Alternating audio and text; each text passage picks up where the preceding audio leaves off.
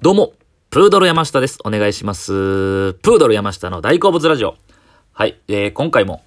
前回に続き、えー、大阪吉本の NSC、養成所の NSC の話をしていきたいなと思います。えー、まあ、どういうとこかっていうのとか、で、メリット、えー、入るメリットの話をしたんですけども、まあ、相方が見つかるということが、でかいなという話を前回したんですけども、えー、まあその、一応ね、あの、入ろうかなって思ってる人とか、まあどういうとこなんかなっていうのを、まあ、人のために、まあ、えー、前回話したんですけども、まあ今回もまあ、どういうとこかなっていうのと、まあ僕の体験した話とかができたらいいなと思います。そうです。相方が見つかるっていうのはでかいんですよ。っていうのも僕は、一人で入りました。えー大学、えー前もこのラジオとかで言ったと思うんですけど、えー僕は大学から、えーまあ遊びというか、大学の同級生とかとお笑いをやってまして、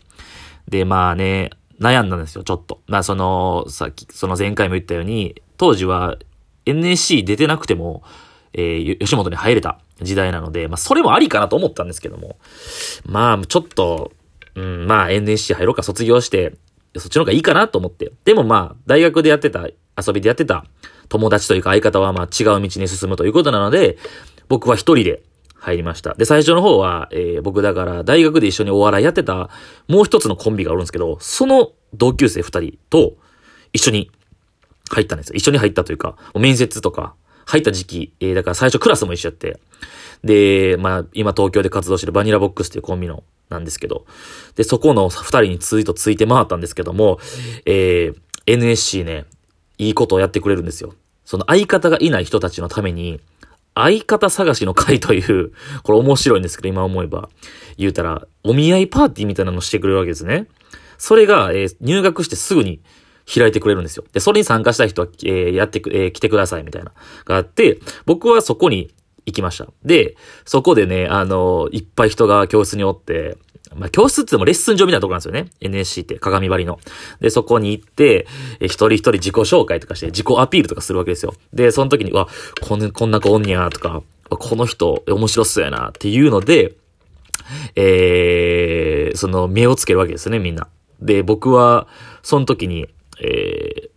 自己紹介の時に、めちゃくちゃ元気で明るくて面白そうやなと思って、丸坊主の猿みたいな顔してる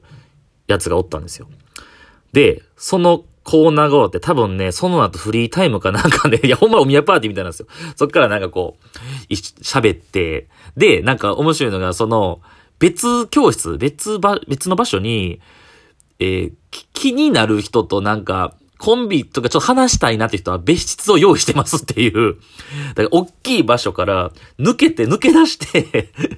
いや、今考えたらすごいですよね。ほんまなんか、バチェラーみたいな。まあちょっとちゃうか。まあでもそのお、お、気に入りの人を見つけて違う別室に行けるってところが用意してくれてて、僕覚えてるのは、その全部、だから多分何百人もとおんとかおったんかな。その中多分一番最初に抜けましたね。はい。その子に声かけて、ちょっと行かへんっつって。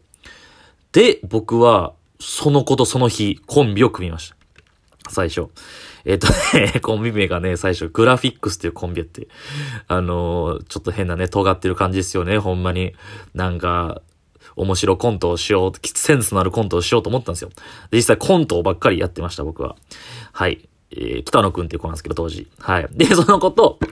コンビを組みました。で、そっから僕は、まあ、いや、でもね、最初覚えてるのが、そのね、教室とかにね、みんなぐわーって集まるんですけど、もう4月の段階なんで、もう、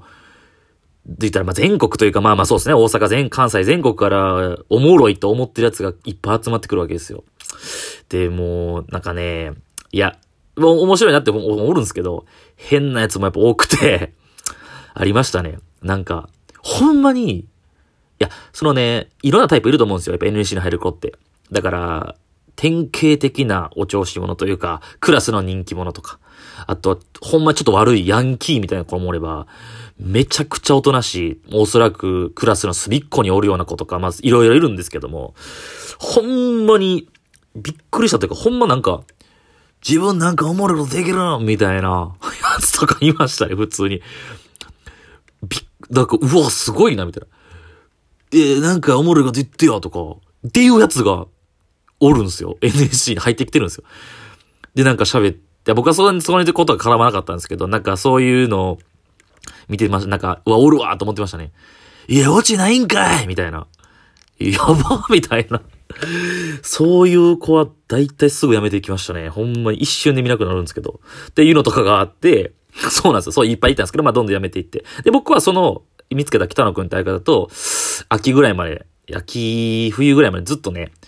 半年以上コンビを組むんですかね。で、その、一応、NSC の在学、その同期の中では、えー、クラス分けも上のクラスに入れて、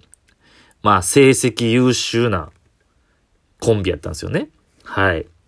そう。で、いろんな授業を受けるわけです。殿下も言いましたけど。うん。で、僕個人としては、その、発声の授業とかがあって、ネタミスはね、もちろんね、頑張る。で、僕はさっき、これ前回みたいに成績優秀でも、もう全部のほぼ授業出てましたから、ちゃんと。せっかく入ったんやからと思ってね。で、もう、発声の授業とかってが、もう意味がわからんくて、僕声出るんすよ。もう生まれつき声がでかいのに、なんで発声の授業受けなあかんねやと思って。腹筋とかね、発声練習とかするんですよ。なんでこんな発声の練習、いや、その声小さい子もおると思うね。まあ、いろいろね、カリキュラムというか鍛えるためにやるんですけど、あれはほんまに僕として、個人としてはいらなかったですね。まあ、そのいらなかったっていうそのスタンスがちょっと生意気なんですけど、当時。でも僕はちょっとやっぱり、まあ何ですかね、正直調子に乗ってたというか、大学でお笑いをやったっていう、まあ自分でかじってた程度なんですけどね、今思えば。でもやってたっていうちょっとアドバンテージに感じていて、他の周りの同期とかよりは僕はちょっと抜きに出てるとは正直今思えば思っていました。で、その後、もう解散しちゃうんですけど、その NSC の間に。で、新しくコンビを組んで、で、別のコンビとも。で、そのコンビで、あのね、ややこしいんですけど、クラスがあって、で、まあその、最初は1,2,3,4,5,6っていう普通にランダムに僕クラス分けされてるんですけど、クラス分けオーディション、だからランク付けがあって、そのランク付けで B と C に分かれたんですけど、えー、B にもいても解散しちゃうと落ちちゃうんですよね、C のクラスに。で、でも、え、新たにコンビを組んで僕らすぐに上がったんですよ。だから、余裕やんみたいなのがちょっとあったりとかして。なので、すごいね、んまあ、調子に乗ってたっていうわけでもないけど、自信はありました。で、でも、本当に、今思えばですよ。全く関係がないですね。だから、NSC にいても、本当に NSC で優秀だってもう卒業したら意味がない。で、NSC にいた頃は、僕は正直、ちょろいと思ってました。だから卒業しても、まあ何らか、まあまあ、すぐ行けるやろ。売れる、売れるやろというか。うん、すぐ劇場でも上に上がれると思ったんですけど、そこから僕は劇場、漫才劇場、まあ最初僕、ファイブアップ吉本っていう劇場だったんですけどね、大阪は。で、システムが変わって吉本漫才劇場になって、で、オーディションとかバトルに勝って、吉本の劇、漫才劇場の、言うたら、えー、メンバー、まあ、まあ、わかりやすく言うと、そこからギャラが発生するんですよね。劇場に所属することによって。まあ、そこから初めて一人前とも言えるという、まあ、いろいろ人それぞれ、まあ、その定義はあるんですけども。っていう、そこ一個線があって、僕ら若手芸人は、吉本の芸人は。僕がだから最初調子 NSH の時はいけるよちょろいなと思ってたんですけども、僕が劇場メンバーになれたのが4年目の冬なので、もう1年目、2年目、3年目はずっと何もなくて、はい。っていう感じでした。だから、いけると思ってたんですけど、全くうまいこといかなくて、はい。1年目も2年目も、1回もオーディションとかに勝てずに、入れ替わりのバトルとかにも進めずに、っていうのを経験したので、NSC 在学中で活躍してる子たちとか、で、今、今というか、まあ、これから入ろうと思ってる子とか、まあ、いろいろいてると思うんですけど、マジで何にも関係はないです。もう、面白い人は面白いし、っていう感じですね。で、まあ、いつか何かあるというか、まあ、流れが変わるので、NSC の時では何も決められないという。まあ、ただだから前回も言ったように、相方が見つかるっていうのだけですね、本当に。と、プラスアルファ、仲間が見つかるっていう、まあ、同期っていうのが、感覚が、い、なんかね、まあその精神論みたいな感じなんですけど、なんかいいですよねっていうシンプルに。でも友達ではないんですけども、まあもちろんライバルなんですけども、僕ら友達とは言わないです。あくまで同期なんで、ライバルで同期の活躍がやっぱり悔しくもあるし、嬉しくもあるみたいな、そういうなんか言葉に表せないような関係性なんですけども、でも、そうですね。それがやっぱり、でかいですね。で、やっぱ、めちゃくちゃこんな言うの恥ずかしいですけど、一年間、なんか、まあ、切磋琢磨というか、ちょっと青春みたいなのが、です感じを味わえますね、NSC は。っていうのは僕ら大学、僕は大学卒業したので、高校大学と卒業して、えー、入ったので、まあ、言ってもまあ、友達と遊ぶとか、そういうのは学校でクラスメイトと見たら経験したんですけども、まあ、高卒の子もおれば、まあ、なかなかあんまいなかったですけど、中卒の子もいたりでもするんですよ。15歳以上が入れるので。とか、まあ、社会人になってから入る人とか様々なんですけども、でも高卒の子からしたら、大学生みたいなことは、なんかこう、味わえずに入ってるから、楽しいのは楽しいでしょうね。うん。まあ、厳しいのももちろんあるんですけども、楽しいだけではなくて。っていうのも味わえる、軽く青春できる場所ではあるんじゃないですかね。NSC というものの、えー、まあまあ、感想という思うことで言えば、まとめるとそうですね。でも厳しいとこもありましたね。挨拶とか、その、一期上の先輩たちがね、スタッフというかアシスタントにいてはるんですよ。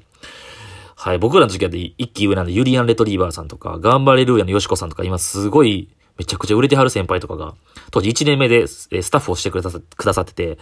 もうあの、今思えば、あの時厳しく上から言われてたんでしょうけど、すっごい厳しく、めちゃくちゃ怒られるんですよね、僕ら。だから最初は軍隊みたいな感じで、もう精神的に、徹底的にやられるみたいな、